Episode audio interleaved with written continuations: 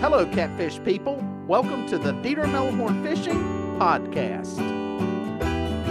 Well, hello, folks, and welcome to the Dieter Melhorn Fishing Podcast. I hope you're having a good day, whatever day it is that you happen to be listening. Uh, I'm Dieter Melhorn. I'm the guy that does the podcast. The uh, funny spelled name with the funny pronunciation and then the southern accent. Really confusing. Uh, hopefully... Uh, You're a, uh, hopefully I got some new listeners out there. I uh, don't know how you stumbled apo- across the podcast, but uh, it's pretty much on every podcasting platform out there. Um, all the major ones, you can find it on there. Uh, if you ever can't get back to it, go to my website, Dieter Melhorn Fishing dot com, and I've got links to my podcast on there. I've got links to my YouTube channel, which is where I kind of got my start at, and uh, also to a bunch of the fishing gear that I use. Yeah, the YouTube channel is where I started at, so some for some new folks that may not know the history, that's kind of where I got into doing this stuff. Uh, there was a lot of content that was just not good video content. It was really better for an audio type uh just talking about it uh, sometimes. Uh, but there's also some stuff that's a lot better to do in video than it is to do uh, in audio. And uh, But yeah, started doing some of these podcasts, talking in depth, trying to bring some guests in, that kind of stuff, uh, to talk about some different topics. And uh, yeah, it's been pretty well received so far.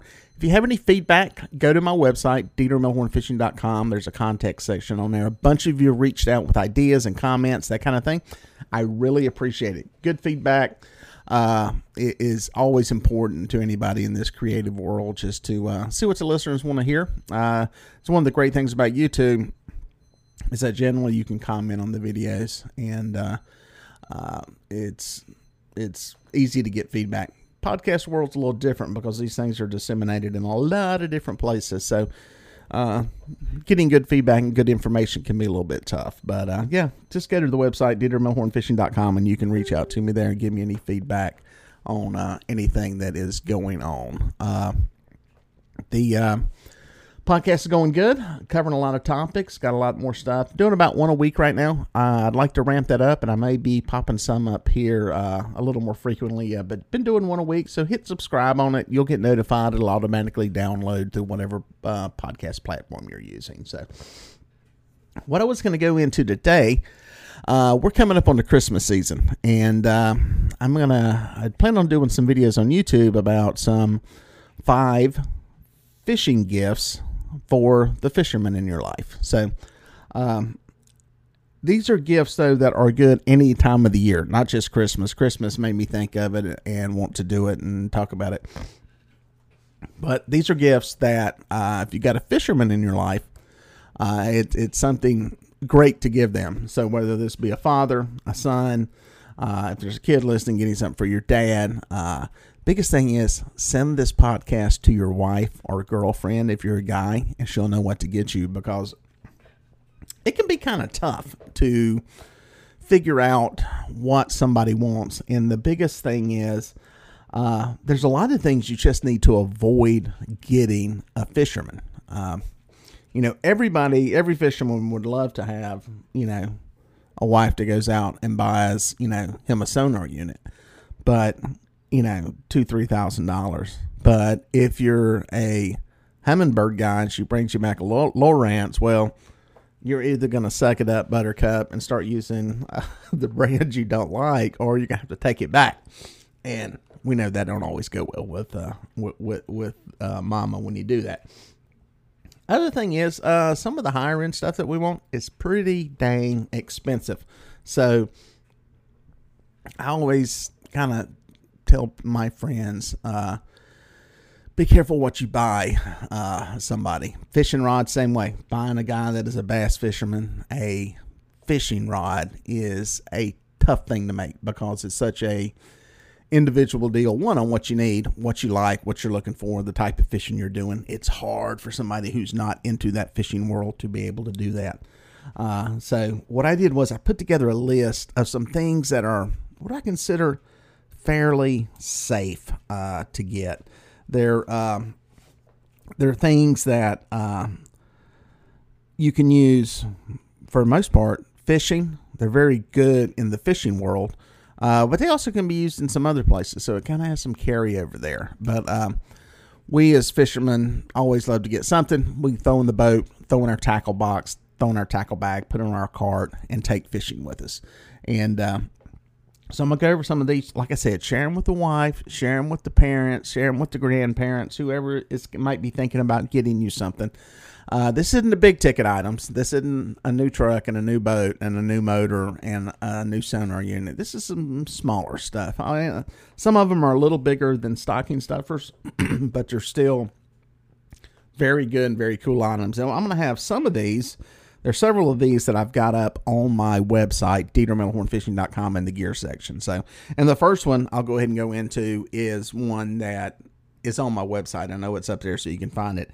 And it's called Boone Pliers. That's B O O N E pliers. And yes, these are pliers just like you would use to, well, try to get a screw out when you don't have the right wrench. Um, and it's Boone, just like Daniel Boone. And what they are is an elongated, almost what you would call a needle nose type plier. But the way the handle is turned, it's turned almost into a pistol grip configuration. So your hand is in a normal, it will open and close it in a normal position without having to turn your wrist. The other thing is they're extremely long. They're probably, uh, they got two different versions of them, and they're anywhere from like, I don't know, eight to twelve inches long.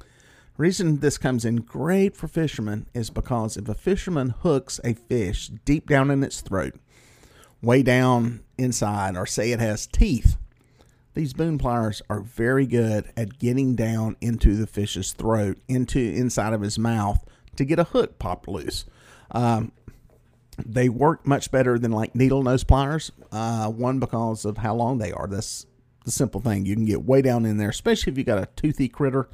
Uh, if you're down there fishing at the coast and you got some uh, a lot more toothy animals in the salt water, and uh, it's great for getting those getting those hooks out. And again, that angle, the way that pistol grip shaped handle is, is just amazing for getting into a fish's mouth. They're called Boone pliers. Not that much, twenty bucks, twenty-five bucks. I don't even know what they cost. They got a, you'll know them right away. They've got like a red rubber grip on the handle. And uh, either size will work. I prefer the longer version just because you can really get into a fish's mouth really, really well with that one.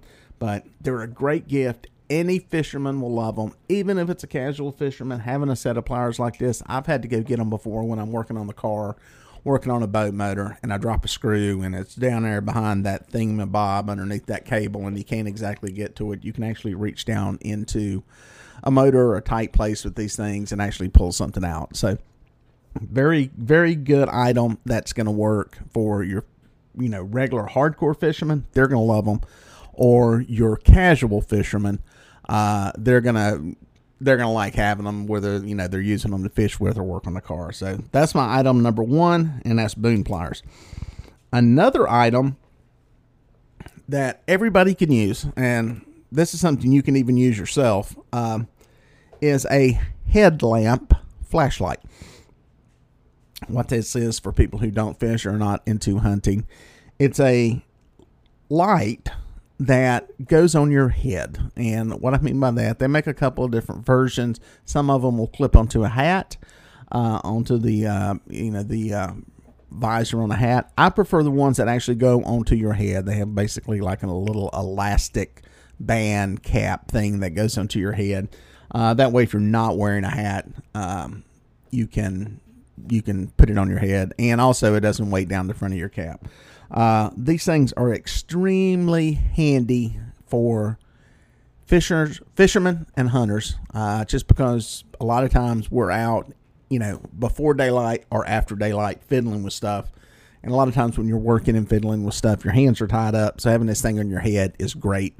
Um, the other thing is, um, just having one around. I keep one in my truck just for doing stuff, trying to find something in the truck, uh, even when I'm not hunting and fishing. Uh, when it comes to working on something on a vehicle or something like that, and need to get light somewhere, they're great to have. I've got a couple of them. They're not that expensive. Um, you can get them at, and this is one thing that you can get at the major outdoor stores like Academy, Bass Pro Shops, Cabela's. I think I may even have some of them on my website, some links to them. But they're a great gift. It's not that expensive. Again, this is in the, I found them really cheap, uh, like ten, twelve bucks, up to fifteen, twenty, thirty dollars, just depending. There's some different versions of them. A lot of them will have uh, varying power uh, as far as um, like three different levels that you can turn them in intensity. Some of them will be red. Anybody who uh, does any hunting, a lot of these guys like the red or green versions because it does not affect your night vision as much as a white light. And uh, but yeah, they're a great thing uh, to have. We've got them all over the place, basically, especially during deer season. We've got them in our backpacks, laying in the truck. Uh, it's just a great way to keep your hands free while you're fiddling with a bunch of gear and doing a bunch of stuff. So item number two, headlamps. Fishermen, uh, anglers, hunters, outdoorsmen love having them. Now another one uh, that is readily available. Now this is a wide ranging one, and this one's a little bit personal to me because, well, I've got a fetish, and it's a knife fetish. Um, I've never been given a bad knife. I've been given some extremely cheap knives that break, but they all have a purpose and a place. You you can't have too many knives, contrary to what my wife says. And uh, getting somebody a knife on one level can be kind of a personal thing, because different people need different knives for different reasons. But generally speaking, if you go out to any of these outdoor stores, uh, even Walmart, uh, the Cabela's, the Academy, those type places, usually there's a selection of knives there on display. If you go with one of the major ones, uh, a Gerber, a Buck, uh, and uh, Benchmark, uh, Benchmade, I think is maybe what they're called now, buy any of those knives, you'll have something that your sportsman will like. Uh, again, it may not be something totally specific for what exactly they're doing, but it's something that they will use and they will like.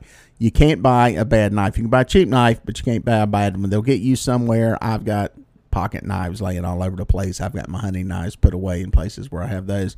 So that's a good one. It's a good gift. Any outdoorsman, uh, really, just any dude dude will appreciate having another knife uh, because you can't have too many of them. So item number three, a knife.